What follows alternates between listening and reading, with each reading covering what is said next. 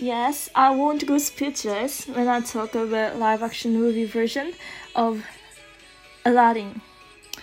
Don't worry, I think I don't spoil here. In short, I love the movie live action of Aladdin. It is worth watching in a movie theater. I was feeling something weird at first because two leads, Mena as Aladdin and Naomi as Jasmine, are not physically identical to anime version of Aladdin's counterparts. However, Mena did a great job. He sounds really like my childhood Prince Aladdin and respectively effectively carries a movie. Jafar is not creepy or sinister and doesn't seem all that conniving.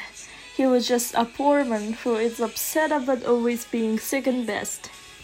Also, there are some new songs, Speechless, a song about the silence of a woman by uh, uh, Patrici wedged into the movie. But I love the song. Naomi's voice is just amazing beautiful, strong, and not auto-tuned too much. I think Jasmine in this movie is added a bit of modernization. She is eager to be a new sultan, to change the law instead of her father who wants to follow the tradition.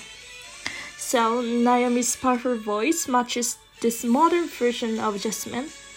But for a whole new world, Lea Salonga is an absolutely legend. It is literally shining, shimmering, and splendid. The view of Agrabah is beautiful. An adorable monkey, Abu, moves naturally, so CGI is basically really good. But I still think we might feel CGI in this movie is awfully artificial, maybe after four or five years. Will Smith seems he truly enjoys acting as Genie one thing that I can love about the movie is Jasmine's pink dress. It is cute, but looks like Indian, not Arabian. Anyway, to conclude, I love the movie. I need to go to karaoke now to sing a whole new word.